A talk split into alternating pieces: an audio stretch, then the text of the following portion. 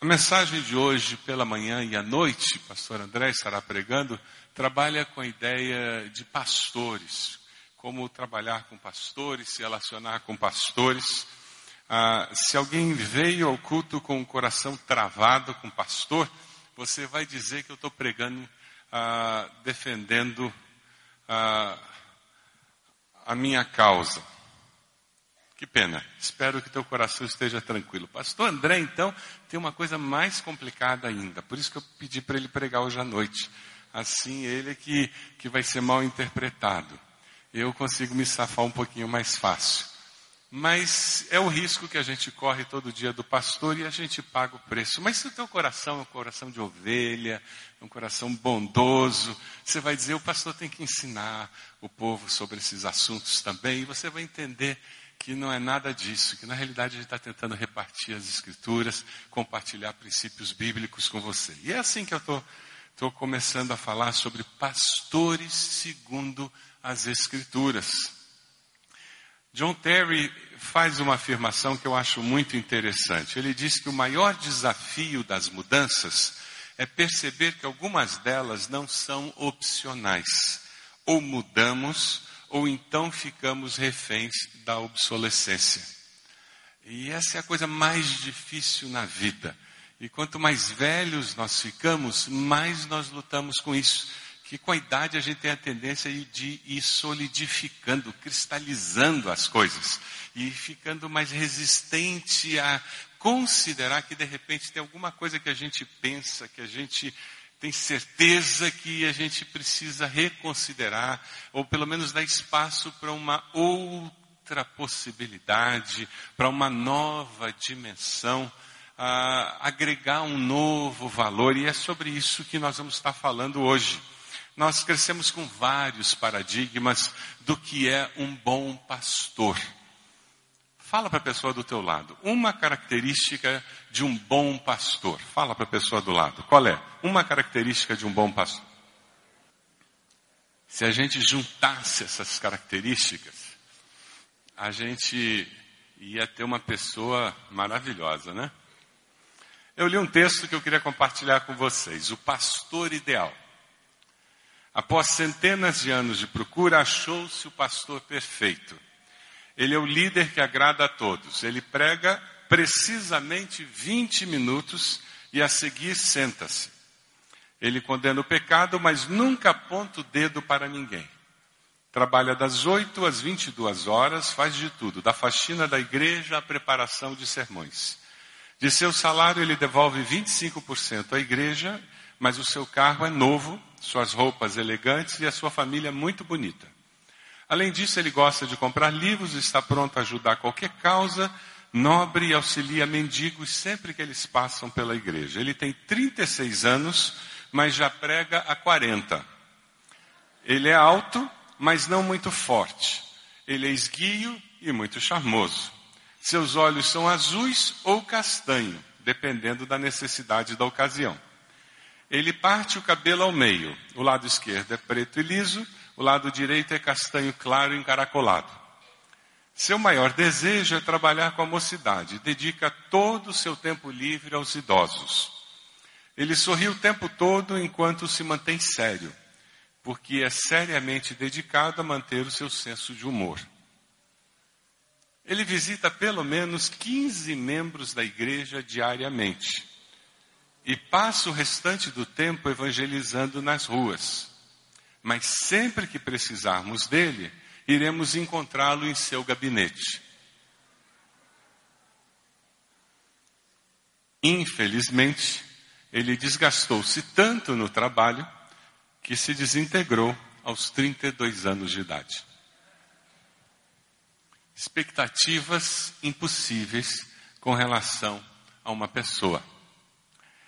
Você já foi membro de uma igreja com 150 membros, 100 membros, 200 membros?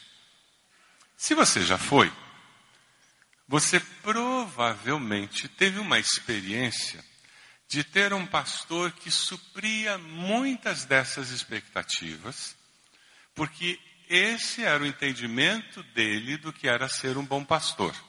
E ele criou em você esse entendimento de que é isso que um bom pastor faz. Aquele pastor que entra pela porta da cozinha da família e levanta a tampa da panela para saber o que está sendo feito para o jantar ou para o almoço. Tamanha liberdade que ele tem com a família. E isso gera uma expectativa do que é cuidado pastoral. Mas o que, que a Bíblia fala sobre o que é um bom pastor? O que é pastorear? Para que serve o dom de pastor? Quando eu vim para a IBB há 27 anos atrás, faz muito tempo, tem gente aqui que não era nem nascida na época, eu compartilhei um vídeo em que eu passei a minha filosofia de ministério, o meu entendimento do que a Bíblia ensina sobre o que é ser um pastor. Algumas das expectativas que eu tinha com relação a pastorear uma igreja. Quando a IBB começou a passar dos 300, 400 membros, lá na antiga Gago Coutinho, apesar de eu ter essa convicção e procurar viver esses valores bíblicos, eu fui criado numa realidade daquele jeito de pastorear antigo. Eu comecei a entrar numa crise pastoral. E essa crise se instalou quando um dia na porta da igreja um casal muito simpático me cumprimentou, eu os cumprimentei e disse: Sejam muito bem-vindos, que alegria recebê-los em nossa igreja. Os dois deram um sorriso amarelo para mim e disseram: Pastor, nós já somos membros da igreja. Eles não eram visitantes que vinham várias vezes, não. Eles já tinham vindo várias vezes, já tinham pedido carta já tinham sido aceitos em assembleia e já eram membros da igreja. E aquilo gerou uma crise tremenda dentro de mim. Levou aproximadamente um ano para eu resolver essa crise. Eu comecei a me questionar como que um casal se torna membro da minha igreja e eu não os conheço, não sei o nome, não sei de onde vieram. Num período devocional, um momento em que eu estava lendo a Bíblia, orando, eu me lembro muito bem Deus falando comigo. Sabe aquelas coisas que Deus impressiona o coração da gente? Se eu fosse pentecostal, eu ia dizer que o Senhor me revelou. Eu sou batista, eu digo, Deus colocou no meu coração. É a mesma coisa. É só uma questão de linguajar nosso. A gente se sente mais à vontade dizendo que Deus colocou no coração, né? Então a gente diz assim. Eu me lembro claramente, surge no meu coração uma frase: Você não tem que pastorear todas as pessoas. A sua função é garantir que as pessoas estejam sendo pastoreadas. E eu me lembrei de Efésios 4.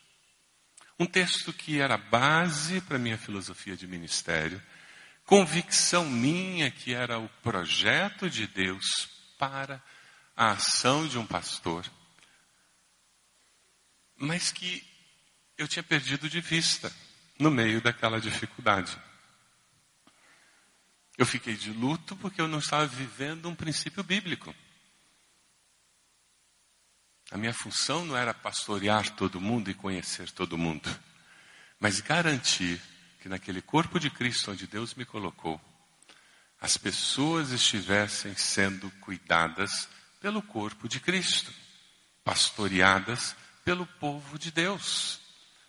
É sobre isso que nós vamos falar hoje. O conceito bíblico de liderança espiritual poderia ser resumido nessa frase.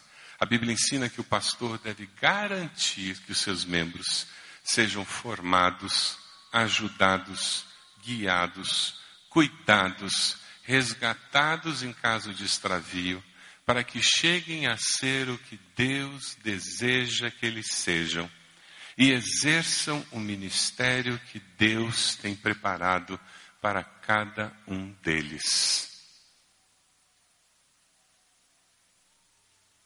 A Bíblia ensina que o pastor deve garantir Percebe como isso tira o pastor do operacional? Mesmo numa igreja de 100 membros, é isso que o pastor tem que fazer. E essa é uma, uma das razões básicas porque muitas igrejas não passam de 100 membros. O pastor está tão ocupado fazendo que ele não capacita, ele não treina. E os membros estão tão acostumados a não fazerem que eles só cobram, só reclamam do pastor. Só dizem que esse mês o pastor não foi na minha casa. Já ouviu um membro de igreja falar isso? Particularmente em igrejinha pequena. Esse mês o pastor não foi lá em casa. Imagina. E é verdade. Numa igreja de 100 membros, você tem o quê? Umas 20 famílias. 30 famílias no máximo. Dá para fazer uma visita por mês. Dá para visitar todas as famílias da igreja no mês. A cobrança vem se o entendimento da função pastoral é essa. Se você veio de uma realidade pastoral como essa e no seu coração tem essa expectativa, talvez você esteja frustrado e não saiba nem porquê. E talvez hoje, nesse sermão, você esteja descobrindo por que, que no seu coração tem um, um gostinho meio amargo na boca. Eu gosto da igreja, mas não sei por que parece que falta alguma coisa. Talvez seja isso. Seja uma expectativa frustrada. Eu me lembro, há alguns meses atrás, eu saindo, terças-feiras é, é a noite que eu e Eide fazemos visita normalmente. E a cara de admiração de um membro da igreja, quando me encontrou saindo, ah, pastor, já indo para casa descansar? Eu dei uma risada e disse: É, até que era bom, irmão. Mas hoje é noite de visita. Eu e ele estamos indo fazer uma visita. Ele olhou para mim, mas parecia que tinha visto um ET na frente. E disse: O senhor faz visita? Eu disse: Faço. Eu pensei que pastor igreja, do tamanho da nossa igreja não fizesse visita. A carinha meio debochada, para ser sincero. Eu disse, faço. O irmão quer uma visita na sua casa, tem uma necessidade de uma visita? É só telefonar para a irmã Cláudia que ela agenda.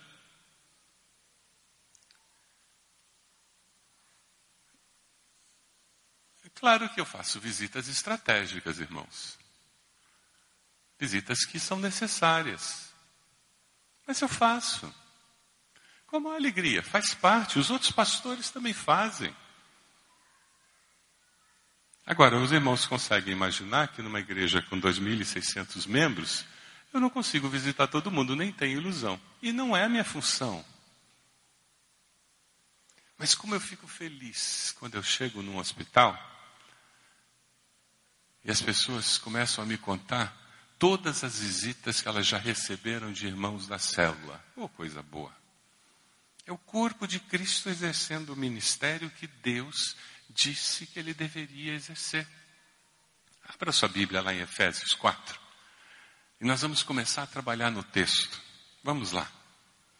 Efésios 4 nos fala sobre esse conceito em que todo membro de igreja é capacitado ministrado para que ele exerça o ministério. E é o corpo de Cristo que exerce o ministério.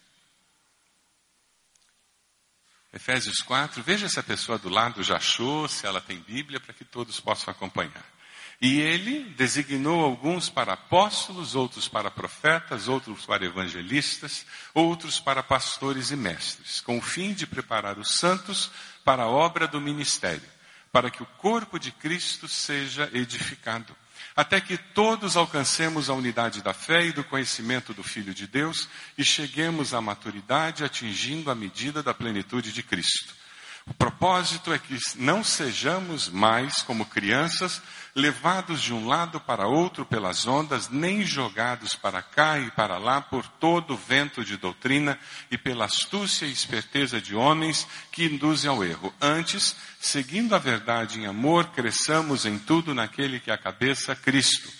Dele, todo o corpo, ajustado e unido pelo auxílio de todas as juntas, cresce e edifica-se a si mesmo em amor, na medida em que cada parte realiza a sua função. O texto lido, ele fala sobre uma lista de dons dos vocacionados. 1 Coríntios 12, ele tem uma das listas dos dons espirituais. Tem várias listas no Novo Testamento. Mas é interessante que 1 Coríntios 12 fala sobre os dons espirituais, 1 Coríntios 13, que todo mundo associa com amor entre homem e mulher. 1 Coríntios 13 fala sobre amor, mas amor no serviço cristão dons espirituais, como que eu uso os dons com amor. Vamos ler juntos os primeiros três versículos, vai aparecer na tela. Vamos ler juntos? Olha como que eu exerço o dom espiritual. Vamos lá? Ainda que eu fale as línguas dos homens e dos anjos, se não tiver amor, serei como sino que ressoa ou como prato que retine. Ainda que eu tenho o dom de profecia, saiba todos os mistérios e todo o conhecimento, tenha uma fé capaz de mover montanhas, se não tiver amor, nada serei. Ainda que eu dê aos pobres tudo o que possuo e entregue o meu corpo para ser queimado, se não tiver amor, você tem servido a Deus com esse tipo de amor? Nesse contexto de dons espirituais, o texto que nós lemos diz que existem dons que são específicos para a liderança espiritual da igreja. Esses são os chamados dons dos oficiais da igreja, dons dos líderes eclesiásticos. Versículo 11 fala sobre apóstolos, fala sobre profetas, evangelistas, pastores e mestres. Nos dias de hoje, se torna importante a gente falar um pouquinho sobre apóstolos. Do mesmo jeito que algumas pessoas são chamadas de pastores, outros de, de bispos e tal, algumas pessoas têm se autodenominado apóstolos. Ah, por que, que batistas não têm apóstolos? Nós entendemos que o que aparece nas Escrituras e na tradição da igreja cristã é incoerente o uso do termo apóstolo para líderes espirituais da igreja nos nossos dias. No tempo lá do Novo Testamento existiam duas exigências fundamentais para alguém ser considerado um apóstolo. A primeira era ser testemunha ocular da ressurreição. Alguém viu Jesus ressurreto nos nossos dias? Que eu saiba, não. E a segunda era ser comissionado pelo próprio Cristo para ir levar o Evangelho. A Wayne Gruden faz uma observação no seu livro muito interessante. Ele diz: é digno de nota que nenhum dos grandes nomes da história da igreja, como Atanásio, Agostinho, Lutero, Calvino, Wesley, Whitfield, assumiram o título de apóstolo. Interessante, né? Que esses homens não acharam que eles deveriam ser apóstolos. E nos nossos dias a gente encontra tanta gente querendo ser apóstolo. Ou permitiu que o chamassem de apóstolo. Se alguns dos tempos modernos querem atribuir a si o título de apóstolo, e aí o autor, Gruden, diz, logo levantam a suspeita de que são motivados, ele, Gruden, faz esse comentário, por um orgulho impróprio, por desejos de autoexaltação, além de excessiva ambição e desejo de ter na igreja mais autoridade do que qualquer outra pessoa deve ter corretamente. É questionável a utilização desse tipo de título nos nossos dias, porque pode gerar uma confusão doutrinária na questão da autoridade da pessoa dentro do ambiente eclesiástico. Esses dons que foram dados pelo, pelo Espírito para profetas, na função de expressar a vontade de Deus, não tanto predizer o futuro, o, o profeta, ele tem uma função dentro da igreja, dons de evangelistas, que seriam os nossos missionários dos dias de hoje, pessoas que têm essa habilidade de abrir caminho na marra, gente que vai lá e quando você vê, ele está abrindo o campo, iniciando trabalhos de uma forma incrível e termina essa série de dons ah, eclesiásticos dizendo pastores e mestres. Esse E não aparece no original. Alguns Escritores colocam pastores traço mestres. Ele dá o dom de pastor. Mestre para preparar os santos. Esses dons preparam os crentes em Cristo para que desempenhem o seu serviço para que o corpo de Cristo seja o quê? Edificado. O foco, uma igreja chama um pastor não para que ele faça o trabalho da igreja, chama um pastor para que ele capacite a igreja para que ela cumpra o ministério. Uma maneira da gente falar isso é, é um equívoco falar do ministério do pastor Roberto. É o ministério da Igreja Batista do Bacaxeri. Quem tem ministério é o corpo de Cristo, não o pastor. É por causa da nossa cultura individualista é que a gente tem a tendência de colocar uma pessoa no centro. Quem tem ministério é o corpo de Cristo. E quando você entende essa perspectiva, você percebe que Jesus volta para o foco? Quando é o corpo de Cristo que tem ministério, quem é que assume o centro da igreja? É Cristo. Não é o super pastor, super dotado, super carismático.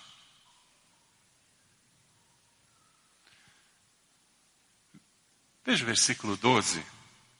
Pastores, eles são chamados por Deus. O versículo 12, de uma maneira muito clara, ele mostra a finalidade dos dons. Com o fim de quê?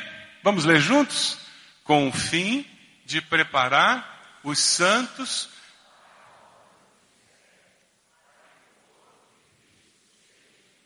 Quem são os santos? Pergunta para a pessoa do lado aí, quem é o santo?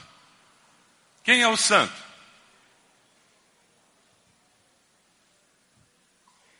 Olha de lado para essa pessoa, mas a Bíblia diz que ela é santa. Você pode não acreditar que teu marido é santo, mas a Bíblia está dizendo. Não duvide da Bíblia.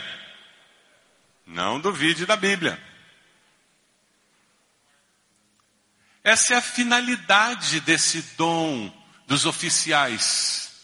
É preparar. A palavra preparar, esse substantivo no grego, Catartismon, nome esquisito, né? Dá para botar o um nome num cachorro em casa. Vem cá, Catartismon.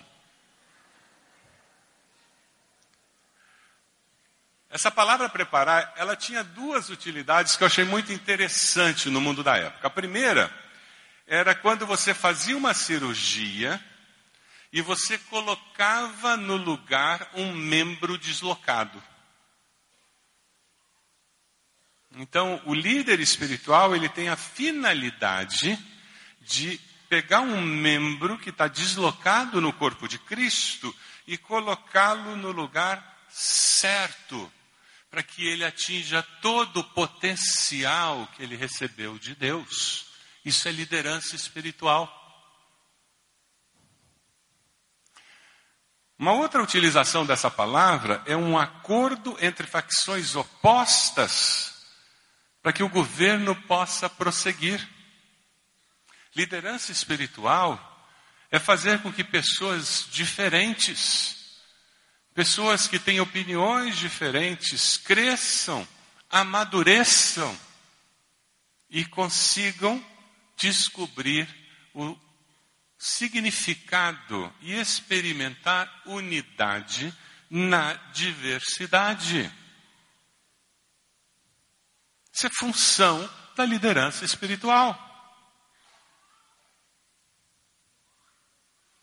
Eu gosto muito do livro do Stanley Jones, Jesus é o Senhor. É só em sebo que você encontra esse livro. Tem uns livros bons que eles não publicam mais, que é perigoso, as pessoas leem. Então, se você procurar em sebo, você encontra. Então, vai em casa de pastor, bem velhinho, aposentado. Está lá na estante dele. Stanley Jones, Jesus é o Senhor. Eu conto essa essa historinha no vídeo que eu mandei. Vocês prometem que vocês não vão rir quando virem a minha a minha imagem na tela, tá bom? É de 88. Vamos lá, Pastor Renato, por favor. Eu gosto da ilustração que Stanley Jones, no seu livro Jesus é Senhor, usa para explicar isso usando um estádio de futebol, o que para nós no Brasil é muito comum. Ele diz que, infelizmente, na maioria das igrejas cristãs hoje em dia, os crentes estão sentados na arquibancada, assistindo os pastores no campo, lutando para fazer um gol, para ganhar almas para Cristo. E quando um pastor ganha uma alma, quando alguém se converte, os crentes pulam na arquibancada, se alegram muito porque alguém aceitou o Senhor. E Stanley Jones faz o um comentário dizendo que na realidade o que a Bíblia nos ensina é que nas arquibancadas deveriam estar os incrédulos. E no campo deveriam estar os crentes jogando. E o pastor seria o técnico, que estaria orientando o time, ajudando o time a fazer o gol, a ganhar almas para Cristo. E quando alguém aceitasse a Cristo, aí sim, as arquibancadas, os incrédulos, estariam admirados com o poder de Deus na transformação de uma vida. E dessa maneira eles estariam ouvindo mais acerca do Evangelho, estariam mais abertos a experimentar esse amor que Deus tem por eles. Eu creio piamente no fato de que pastores não produzem ovelhas, ovelhas produzem ovelhas. A função do pastor é treinar os membros da igreja para exercer o ministério que Deus tem preparado para cada um deles. Essa é a função básica. Há 27 anos, eu sou nessa igreja e esse é o norte, porque é esse o princípio bíblico que eu creio que Deus dá a um pastor quando ele é chamado para o ministério. Pastores fazendo isso promovem a unidade do corpo de Cristo. Dê uma olhada nos versículos 13 ao 16. E Deus espera que o corpo viva em unidade. Os seus pastores, eles entendem que essa é a função deles no corpo de Cristo. Capacitá-los para viver a vida cristã, a vida vitoriosa em Cristo, para que você descubra o seu ministério, viva plenamente o seu ministério e tendo vitória nessa experiência ministerial, abençoe pessoas e leve outros a Cristo. Lá no seu trabalho, na vizinhança, na sua família, porque as pessoas estão vendo você com o coração apaixonado por Jesus, servindo ao Senhor, você envolvido na obra de Deus e dizendo: Deus é a razão da minha existência. Versículo 13 diz: Até que todos alcancemos a unidade da fé e do conhecimento do Filho de Deus e cheguemos à maturidade, atingindo a medida da plenitude de Cristo. Existe um objetivo divino para a igreja: viver em unidade. Amém?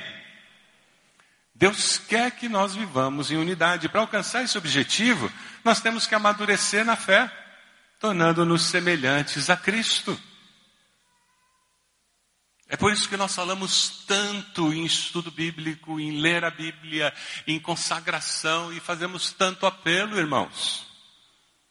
Era muito cômodo pregar, não fazer apelo, não incomodar você, fazer uma mensagenzinha breve, fazer um rito religioso aqui. Era muito cômodo. Não precisava fazer moda de CFI durante a semana. Para que, que os pastores à noite têm que ficar dando aula no CFI? Tanta coisa para eles fazerem em casa à noite.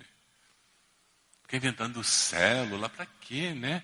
Fazia uma reuniãozinha de oração na quarta-feira, vinha quem podia.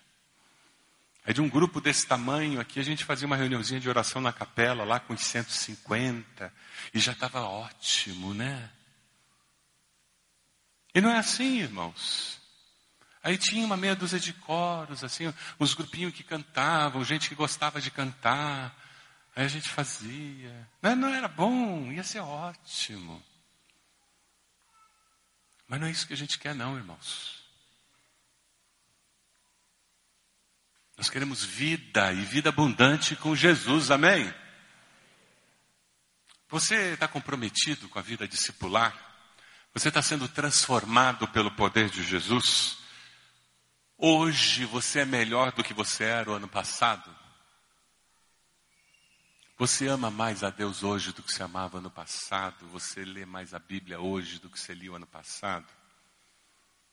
Ah, é muito subjetivo, pastor. Então vamos ser objetivo, fácil. Fruto do Espírito na sua vida: amor. Você está amando mais hoje do que o ano passado, a sua esposa? seus filhos, seus colegas de trabalho, aquele vizinho chato. Alegria. Você está mais alegre? Paz. Você tem mais paz? Ou você vive mais atribulado? Tudo tira a tua paz. Paciência. Você hoje é uma pessoa mais paciente? Amabilidade. Você é uma pessoa mais amável ou mais amarga? Bondade. Você tem se tornado uma pessoa mais bondosa conforme os anos passam? Gente, o discípulo que está crescendo na fé, que está amadurecendo, o fruto do Espírito está aparecendo. Fidelidade, fé. Hoje você tem mais fé, você está confiando mais em Deus? Mansidão. Quando fecham você no trânsito, lá no campo de futebol, quando você vai no jogo, quando o teu filho rasga as contas, ou rabiscou no teu trabalho, e domínio próprio. Chegou a conta do cartão de crédito.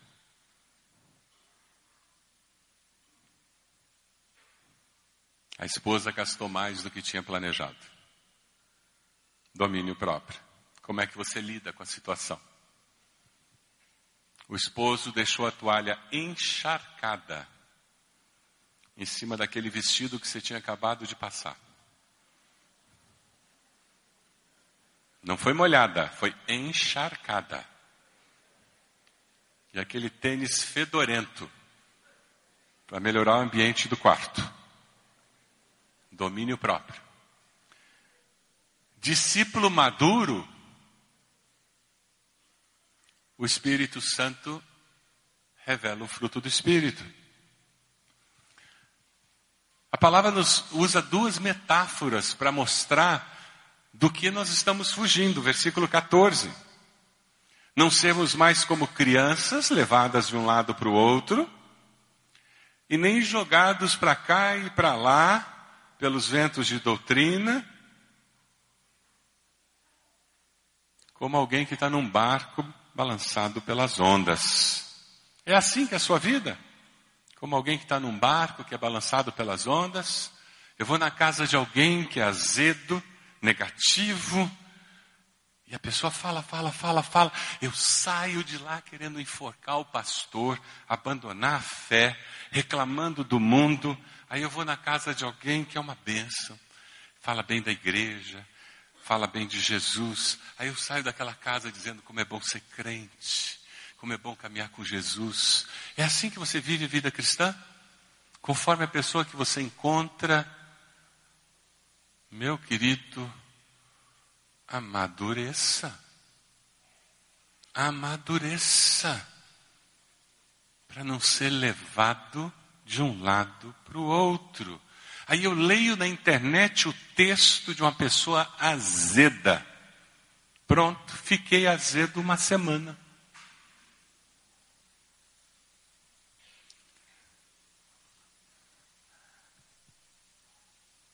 Como que a gente consegue?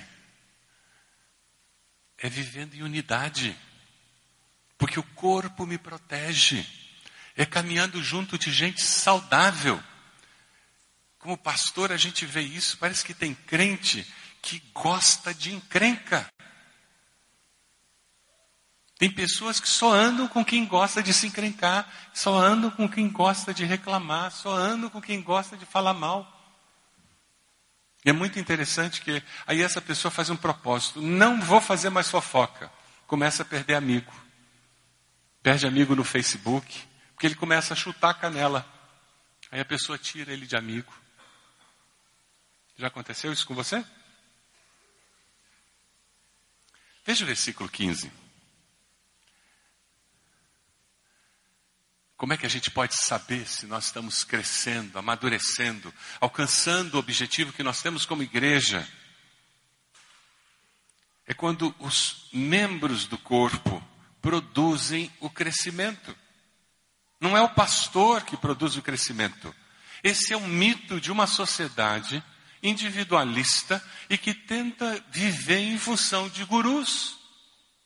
E daí, pastor, que é humano e que tem um ego, que com muita facilidade começa a acreditar nessas mentiras, compra essa ideia. Ah, a igreja cresce por causa do pastor fulano. Mas claro, o centro de Umbanda também cresce por causa de líder. Mas nós não queremos que a nossa igreja cresça por causa do pastor A, B, C ou D. Nós queremos que a nossa igreja cresça por causa do Espírito Santo de Deus que age no nosso meio. Amém? Nós queremos que a igreja cresça porque o corpo de Cristo está fazendo a obra. Sabe por quê? Porque daí se um dia eu morrer, a igreja continua crescendo. Se o pastor André morrer ou for embora daqui, o corpo de Cristo continua crescendo. A juventude não existe em função do pastor André. Ele é uma bênção, ele abençoa os jovens, adolescentes, mas eles não existem em função do pastor Tiago, da ministra Ariane, não, eles existem em função de Cristo Jesus. Veja o que, que o texto diz, irmãos. Veja como o diabo cria paradigmas em nossa mente, que é justamente para nos impedir de viver a plenitude do que Deus planejou. Antes, seguindo a verdade em amor, cresçamos o corpo em tudo naquele que é a cabeça, Cristo. Dele, todo o corpo, ajustado e unido pelo auxílio de todas as juntas, cresce e faz o quê? Edifica-se a si mesmo em amor na medida em que cada parte realiza a sua função. O corpo faz o quê? Ele cresce e edifica-se. Não é o que acontece na célula, meus irmãos.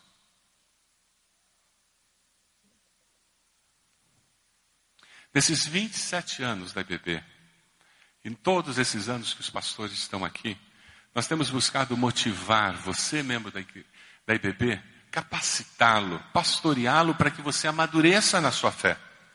Você viva em unidade com os irmãos, exercendo o ministério que Deus confiou a você, para que você possa fazer o corpo crescer amadurecer e pessoas sejam atraídas para servir a Deus aqui dentro e expandir e ir para fora e atingir mais pessoas para que elas venham e amadureçam e cresçam e em unidade a gente saia e atinja mais pessoas e as traga para que elas cresçam e isso continue de uma forma contínua. Esse é o projeto de Deus, queridos. Nós temos plantão pastoral nessa igreja. É pastor do colegiado, são os auxiliares, são os obreiros. Atendemos pessoas aqui, vamos para os hospitais, mas nunca conseguiremos atender toda a demanda. Os pastores têm horário de atendimento no gabinete, às vezes agenda é de três meses. Não tem como atender a demanda, porque não é para atender a demanda. Porque é o corpo de Cristo que vai atender essa demanda. Esse é o projeto de Deus. Este é o projeto de Deus. E esse corpo é edificado quando faz isso, é abençoado. Sabe essa pessoa que está aí na sua frente? Ela vai ser cuidada, abençoada por você. Dá uma olhadinha nela, quem está sentado aí na sua frente. Se ela passar por um um luto, por uma enfermidade, você vai visitar, você vai amar, você vai orar por ela. Dá uma olhadinha na pessoa que está atrás de você, dá uma olhadinha. Sabe, se você ficar doente, ela é que vai visitar você, ela é que vai abençoar a sua vida. É desse jeito que funciona. Nós somos igreja, corpo de Cristo funciona assim. É desse jeito. A nossa igreja, nós temos uma rede de cuidado integral montada. Talvez você não saiba, mas nós temos. Aqui não dá para você ver direito. Nós vamos colocar na revista de novo, já colocamos, mas nós temos o Ministério de Compaixão e Justiça que atende necessidades físicas, como cesta básica, emprego e outras.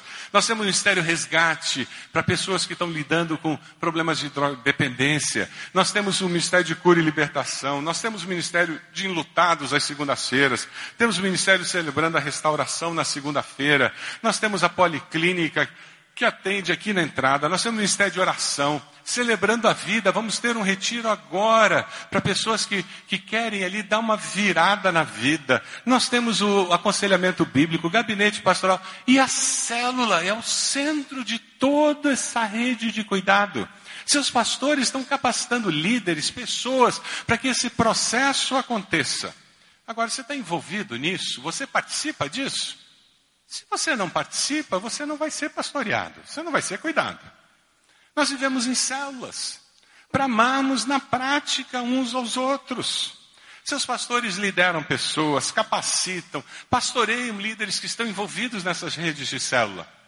Você está numa célula, semanalmente, abençoando pessoas, sendo abençoado? Quem está numa célula, levanta a mão aí. Olha lá, quanta gente. Querido, se você não está numa célula, como é que você vai ser cuidado, pastoreado? Você está perdendo a bênção. Você está perdendo a bênção. Você vive a vida discipular? Seus pastores apoiam, incentivam você a discipular alguém, a procurar alguém para discipular você. Você participa disso. Você está discipulando alguém, está investindo na vida de alguém, pediu para alguém investir na sua vida. Se você não participa disso, você está perdendo. Nós amadurecemos na fé aqui em nossa igreja, participando das aulas do CFI. Aí eu não posso domingo cedo. Vem na segunda, na terça, na quarta, na quinta, na sexta. Que dia você pode? Semana inteira. Essa é a sua igreja. Você pode estudar a Bíblia a semana inteira. E mais, se você não pode, entra num pequeno grupo de estudo, PGE. Nós temos vários pequenos grupos de estudo, mas estude com alguém as Escrituras. Seus pastores têm ministrado as classes, têm apoiado pessoas que ensinam as classes. Sabe por que, que seus pastores fazem isso? Porque nós acreditamos que é assim que a sua fé vai amadurecer, é assim que você vai amadurecer, é assim que você vai abençoar o corpo de Cristo, a sua igreja, é assim que nós vamos chegar à unidade que precisamos para ganhar o mundo para Jesus, para ganhar a nossa cidade para Cristo. Você está participando?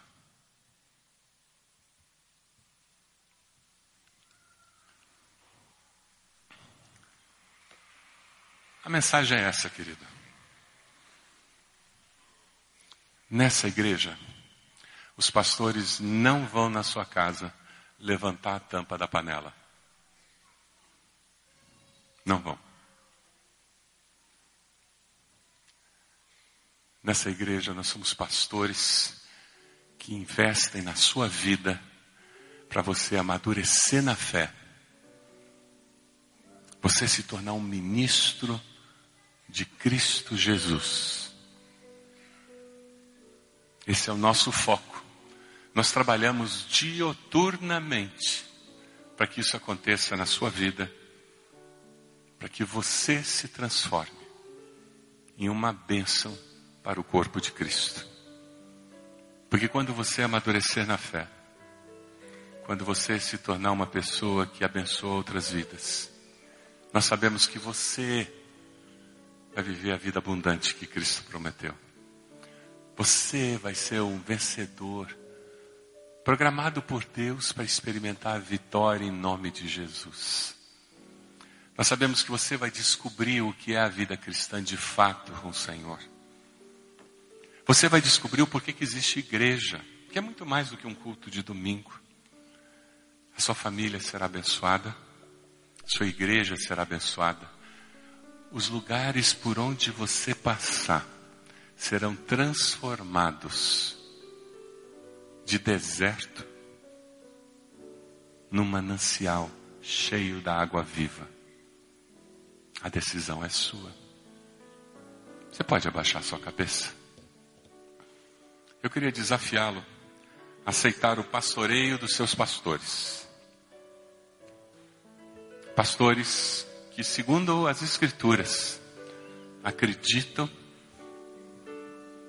em cuidar da sua alma, para que você chegue a todo o potencial que Deus deu a você. Pastores que criam toda uma estrutura nessa igreja, para que você viva a vida cristã de uma forma saudável. Para que as suas feridas sejam curadas em nome de Jesus.